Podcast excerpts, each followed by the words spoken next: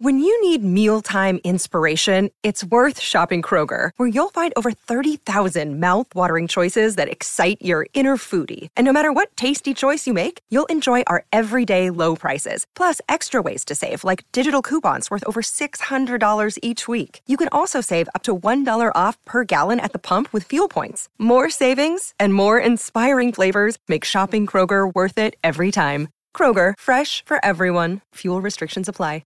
Another day is here, and you're ready for it. What to wear? Check. Breakfast, lunch, and dinner? Check. Planning for what's next and how to save for it? That's where Bank of America can help.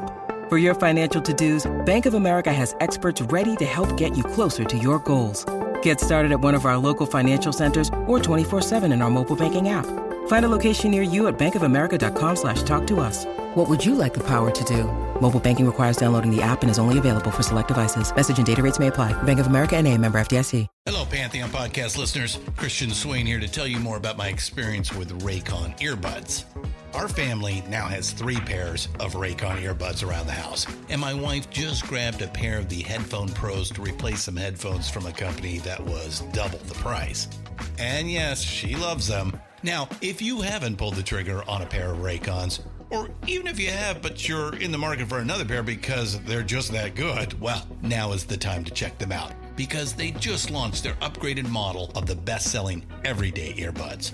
With Raycon's upgraded everyday earbuds, now you also get active noise cancellation, ergonomic design, and multi point connectivity that lets you pair with two devices at once. New quick charge function, three customizable sound styles, plus awareness mode. Available in a variety of vibrant new colors to complement any and all skin tones. I even have a pair of earbuds in a cool green color. I have tried just about every earbud known to humankind, and these Raycons are fantastic. Seriously, if you've been wanting to check out Raycons, there truly is no better time. You're going to ask yourself why you didn't check them out sooner, and Raycon offers a 30-day happiness guarantee. So, what are you waiting for? Go to buyraycon.com slash Pantheon today to get 20% off your Raycon order, plus free shipping. That's right, you'll get 20% off and free shipping at buyraycon.com slash Pantheon. Buyraycon.com slash Pantheon.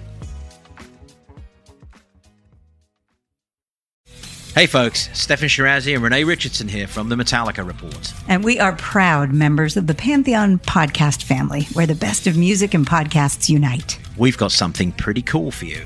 We're giving away an exclusive Metallica merch package worth over $250. That's a whole lot of scary guys, skulls, M72, and other sought after Metallica swag. And we've made it easy for you to win. Follow and share the Metallica Report, and you're in the game.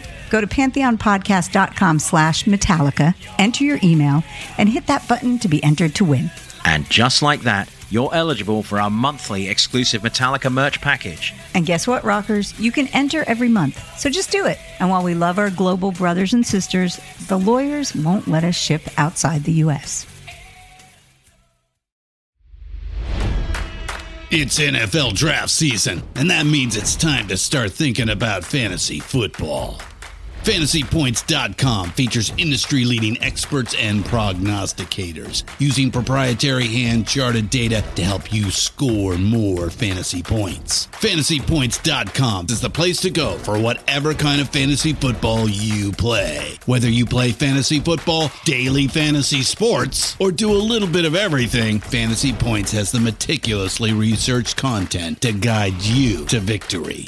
And why wait for the fall? Fantasy Points also covers the new spring football league, the UFL. Join the guru, John Hansen, Scott Barrett, Joe Dolan, and other massive names in the fantasy football universe with an exclusive offer. Use code Pantheon for 15% off any fantasy points package, including the all in package, with access to every article, tool, and data nugget that Fantasy Points has to offer. That's fantasypoints.com and code Pantheon for 15% off at Fantasy Points. Fantasypoints.com. Code Pantheon. Score more fantasy points.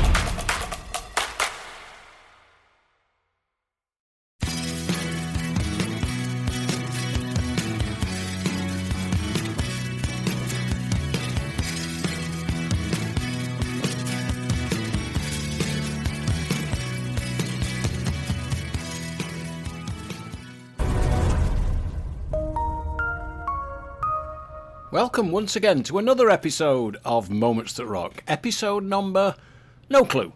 But nevertheless, this is a great little tale of Island Records from my original boss when I first started there in 1978, a gentleman by the name of Tim Clark. It was amazing to reconnect after all these years.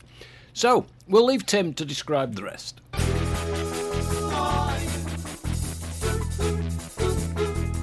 My name is Tim Clark.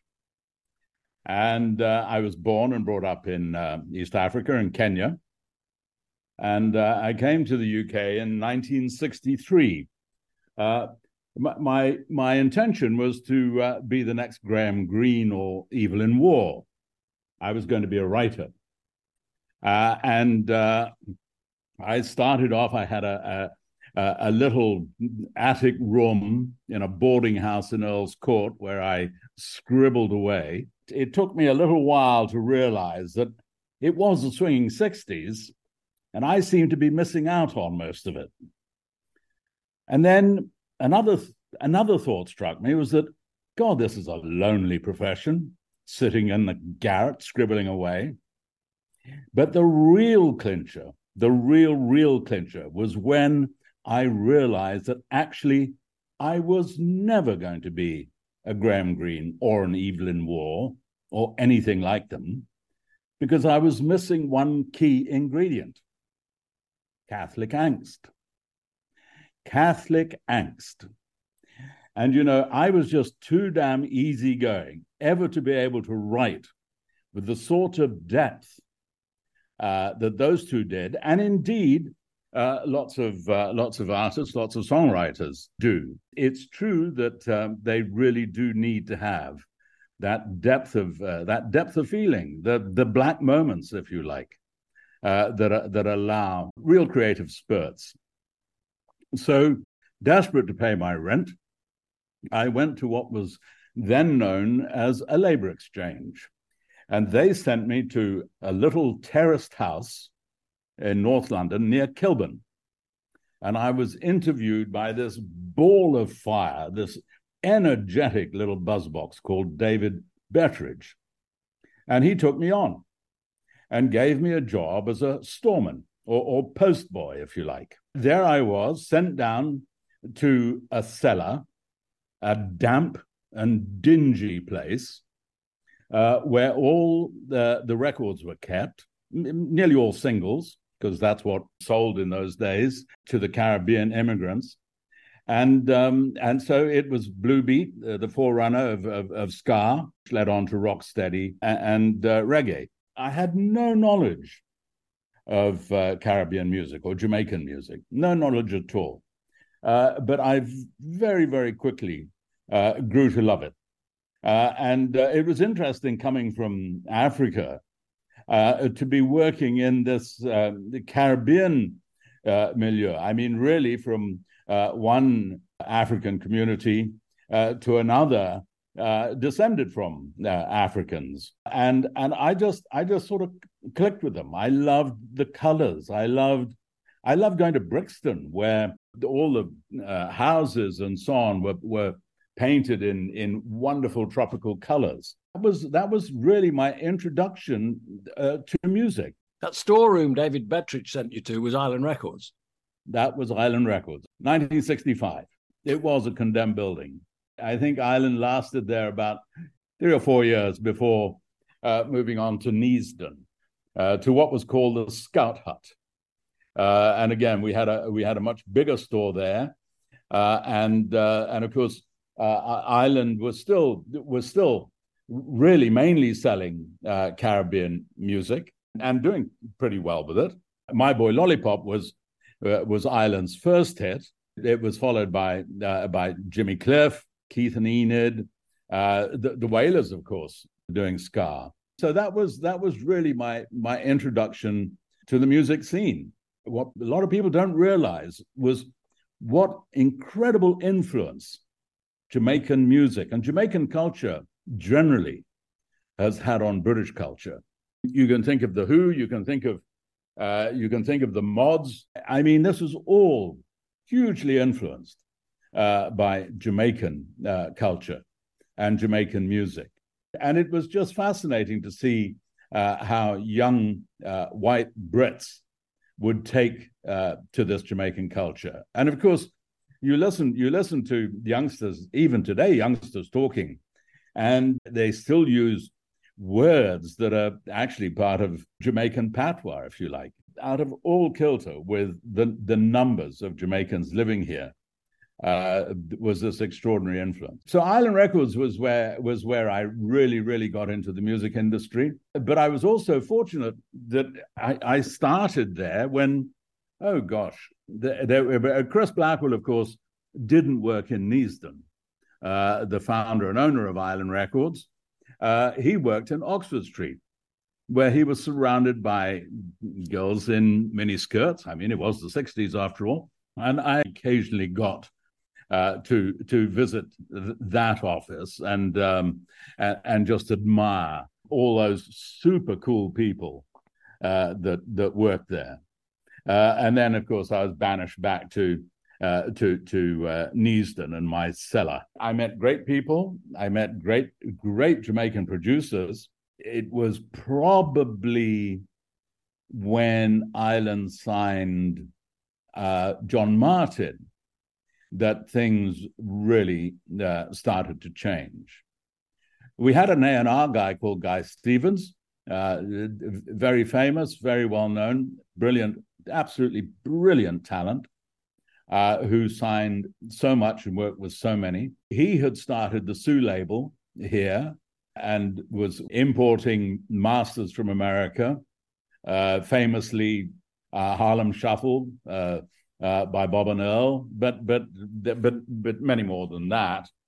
Um, and and so Island started to segue out of being just this Jamaican label or Caribbean label because we we we did have um, uh, Bajan music, calypso, and so on, and indeed we also had a, a bit of uh, religious music too.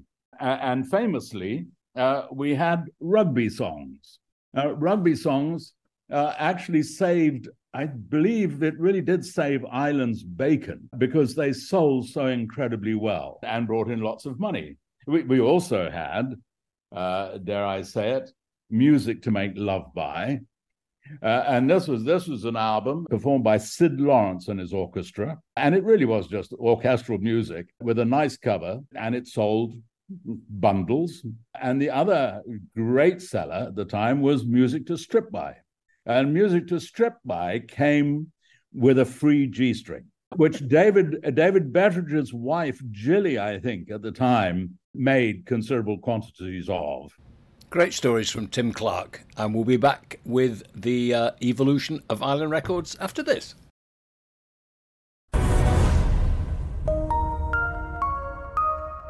so this this idea of Island Records being this really really super cool label, which of course it did become, actually the start of it uh, was was underpinned by some pretty remarkable records that you just wouldn't have thought had anything to do with Island, but they certainly underpinned it. My own little thing with um, uh, the record, uh, with the rugby records, was in those days you you couldn't actually uh, have the rude words the swear words, etc., on the record. So we had to bleep them out. And my job on the first two records was to do the bleeping. This was all the beginning of Island Records. Chris and Guy Stevens and so on were busy w- working away with various artists. First of all, Spencer Davis came along, who was signed to Fontana. But then uh, Chris signed uh, uh, Traffic to uh, to the label, and they actually came out on uh, on Island Records, on the Island label. Terry Ellis and Chris Wright had formed an agency. Chris uh, Wright was managing Ten Years After and signed them to Decca. Terry brought Jethro Tull uh, to Island.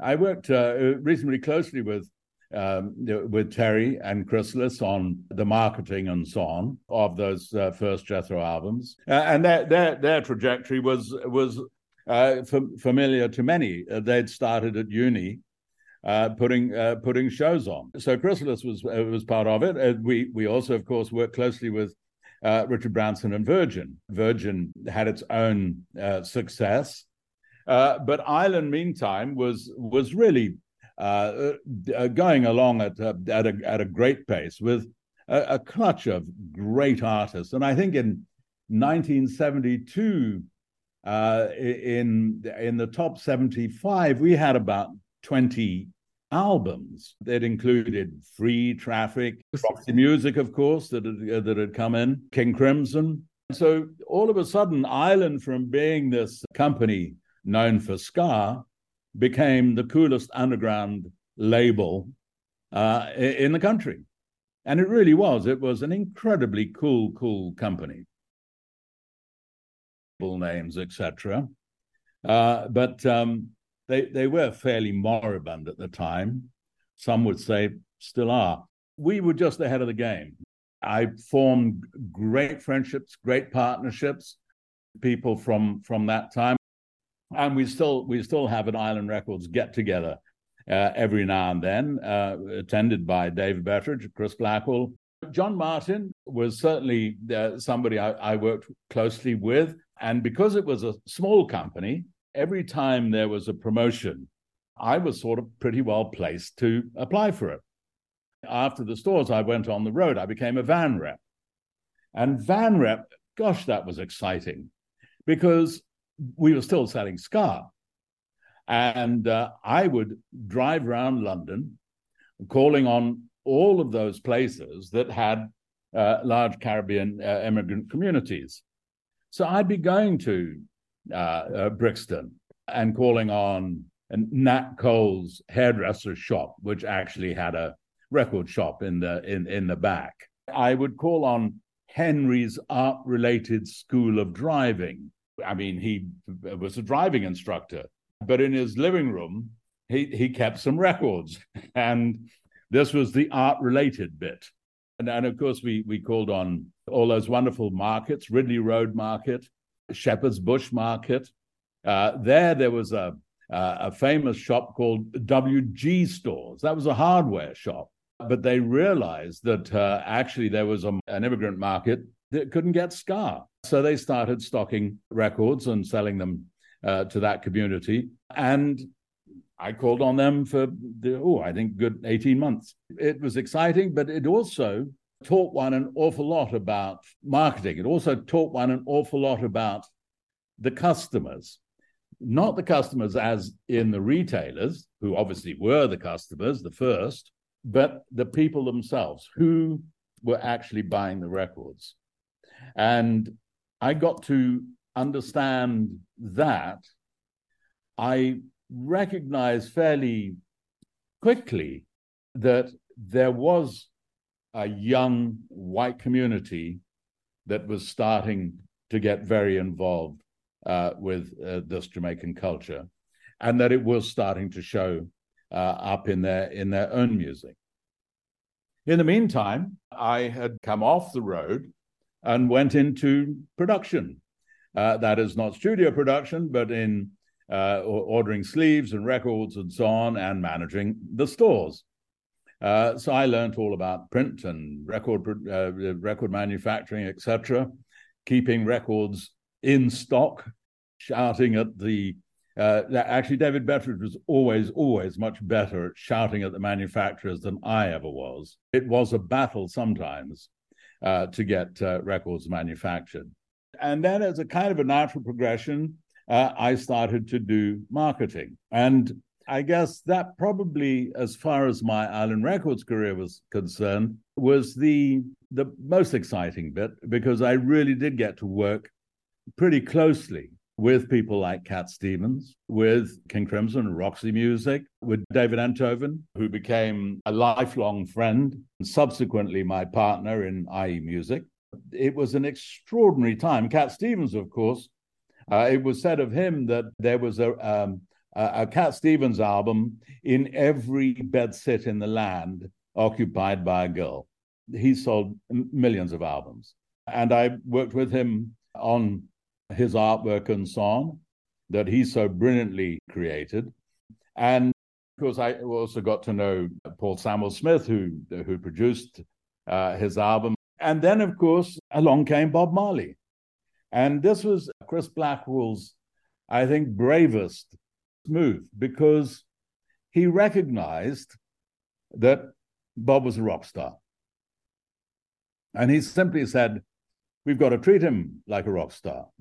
And we've got to spend the sort of money on his sleeves and his production as we would on Roxy Music or Cat Stevens. Got to be treated that way.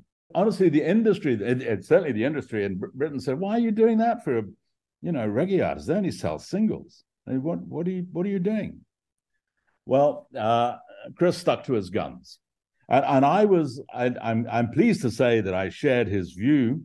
I'm pleased to say that I was very again very involved in uh, in in helping to put the sleeves together and helping to do the marketing. I guess one of the standout concerts of my whole life was Bob Marley live at the Lyceum. It was an absolute moment, uh, and a, a moment that, that, that I'll never forget. And, and uh, probably one of a, a, handful. I mean, I can talk about Cat Stevens. I can talk about Grace Jones. Actually, I was really fortunate to see the Stax tour at what was then the Hammersmith Odeon, uh, with Otis Redding heading the bill. Uh, and that was certainly one of the great, great, great shows uh, of my life. Uh, but Bob, Bob just, oh gosh, he smashed it in front of what? An audience of 1,500. But, but that audience just took the message. And, it, and from that moment, uh, the, the, the bandwagon really did uh, start to roll we did spend the money. I mean, the sleeve that was the the Zippo lighter, we could only make 10 10,000 copies of it, but it cost us a fortune. uh, and and and of course, it was also the time of gatefold sleeves, of cutout sleeves, of uh, I, I mean, famously, Jethro Tull's stand-up sleeve had the die-cast figures of the band that popped up when you opened the, the gatefold. Absolutely brilliant.